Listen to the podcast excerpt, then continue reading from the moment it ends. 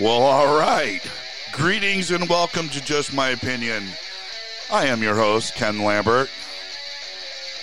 Today is the uh, 11th of April, 2021.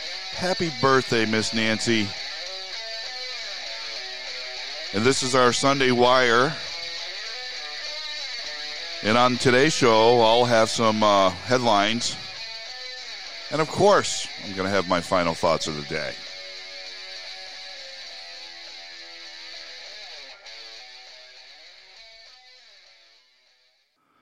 Okay, let's get started with our first item church limits. This week, the Supreme Court ruled again that the, the state of California cannot limit the number of gatherings in a home or a church because of the COVID pandemic. The court sent down an unsigned uh, ruling that the justice voted on uh, five to four. That again said that the state of California cannot set limits to uh, the amount of worshipers allowed to gather. You know, this is not the first time the court has ruled on this, and each time it has ruled, it, it, it says that you cannot tell a church that it has to be closed, but a grocery store can remain open. This is a violation of people's rights to assemble and worship. All right, let's move on to our next item Duke of Edinburgh. This week, uh, Prince Philip, uh, aka the Duke of Edinburgh, uh, passed at the age of 99. the prince, who uh, is also the, the husband of uh, the Queen Elizabeth of England, you know, Philip joined the Royal Navy in 1939. He married uh, Elizabeth in 1947 and she became queen in uh, 1952 when her father, King George uh, VI, died. Prince Philip is being honored by uh, cannon salutes throughout the UK. All right, let's move on to our next item AOC. According to Fox News' uh, Tucker Carlson, if you disagree with Congresswoman AOC, there may be a price to pay. A New York uh, Democrat has uh, over 12 million followers on uh, Twitter, and apparently that's twice as much as the Speaker of the House, Nancy Pelosi. It would appear that uh, AOC's followers are very loyal and have uh, taken her request to notify her if someone tweets something unflattering or in disagreement with her very seriously. For example, uh, Ryan Wendt uh, disagreed with the Congresswoman's uh, stance on Israel and Palestine and told her so on Twitter. Well, a week later, the Capitol Police and uh, two plainclothes policemen showed up at uh, Wentz's home in California. The reason for being there, it was brought to their attention that Wentz had made a threat against a sitting member of Congress. Well, Wentz explained that he uh, had made no threats against anyone. Well, the police were not buying his version of what happened. Now, the scary part of, uh, about it is uh, when Wentz uh, inquired as how they got his address, the police told him Twitter gave it to him. According to Tucker Carlson, AOC said that uh, she didn't make any complaints against uh, Wentz, but she was happy to hear that uh, the police had paid him a visit. You know, am I the only one who thinks this is very Gestapo like? You know, the police have uh, refused to comment on this case, but they said they are cracking down on domestic terrorism. Disagreeing with a popular congresswoman is now domestic terrorism? Hey, whatever happened to Glasnost? Now, I'd like to take a moment and tell you about uh, a new show that we've got coming here on uh, Just My Opinion. Uh, it's called Saturday Baseball Talk. Once a week, I'll be hosting a show all about baseball with some interesting guests. And I'll, I'll have much more details as we get closer to launching the new show, uh, so stay tuned. Now for my final thoughts of the day. Are you familiar with the term unintended consequences? you know, when you're when you're doing something and you get a different result than you expected. You know, take for example, uh, someone who's not experienced in the kitchen and they have a grease fire, and in a panic of the moment they they throw water on the fire, thinking, you know, oh, fire, water puts out fire. Well, in this case, uh, the unintended consequence is they spread the the fire. You know, unintended consequences happen every day. Uh, some are, are the results of someone trying to do something good, and others are not. You know, and some people confuse unintended consequences with coincidence because it's it can be hard to tell them apart. You know, a coincidence is if you and a friend show up at the gas station at the same time. An unintended consequence is that you ended up at the gas station because you took a wrong turn. Well, Professor, uh, is there a point to this? Well, there there was when I started. and now I'm not so sure. Oh, oh, yeah, I remember.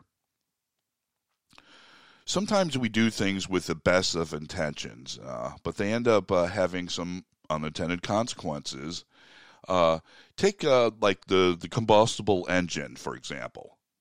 You know, it was a revolutionary invention uh, with many applications. Um, but the unintended consequence is, uh, it runs on fossil fuels, you know, which, when burned, emits CO gases that aren't good for the environment. So, should we strap the uh, or scrap the combustible engine? Some would think so. Some believe that we should be moving right into battery operated vehicles. Now, if you look at a battery operated car like a Tesla, a very nice car, very expensive, but nice car.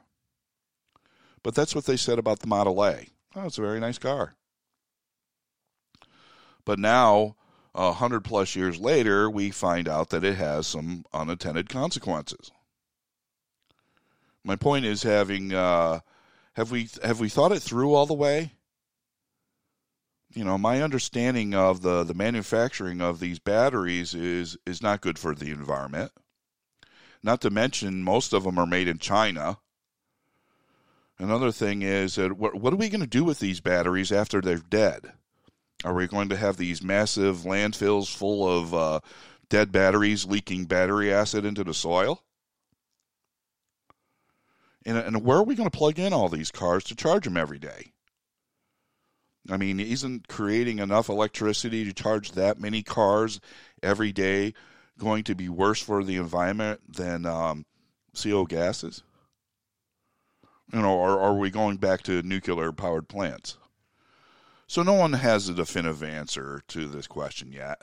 That doesn't mean that there's not some really smart people working on it. It just means they need more time. You know, my problem with the situation is that you have screwballs like AOC putting political pressure on President Biden to do stupid things like shut down pipelines that are bringing us the fossil fuel we still need. So until the next uh, thing is ready to replace gas operated cars, you know, Americans don't want to pay five five dollars uh, a gallon for gas. You know, and we don't want to depend on countries that hate us to provide it you know, I would think that the same thing to do would be to have the alternative in place before you get rid of uh, the thing you're using right now. You know, once again, Sleepy Joe is all confused and leading us in the wrong direction. Uh, he thinks uh, uh we should have more public transportation like high speed rail. Oh, okay. Well, where is it? You know, I'm not getting rid of my truck unless I have reliable 24 hour day alternative in place. You know, why doesn't he get his buddy uh, Bill Gates to work on that instead of trying to block out the sun? Did you hear about that? That's right. You know, Gates's uh, hard drive must have a virus. Uh, he's actually working on an experiment to block out the sun with a man-made cloud up in the stratosphere. You know, like a nuclear winter you know, the, the, the same thing that killed off the dinosaurs? No, Ken. Bill Gates is really smart.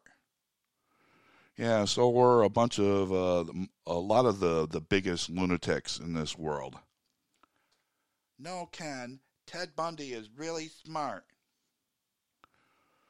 By the sounds of this experiment, uh, that's going to uh, block the sun with a cloud, you know, uh, he, he doesn't sound to be as smart as he used to be. I mean, they want to use a fleet of planes to fly around the planet and disperse this chemical cloud into the stratosphere that will block the sun's sun's rays and cool down the planet. Okay, Billy, let's break it down. First of all, a fleet of planes. Well, how much CO gases is that going to emit? You know, and and what's in this chemical cloud? You know, are we sure that it's not going to do any damage to the ozone?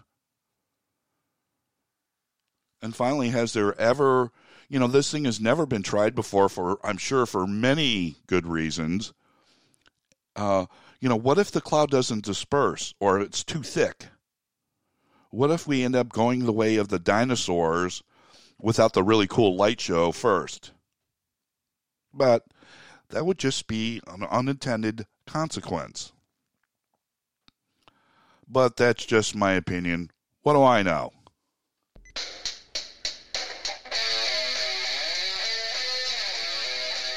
And that's this week's Sunday Wire. Until next time, I'm Ken Lambert.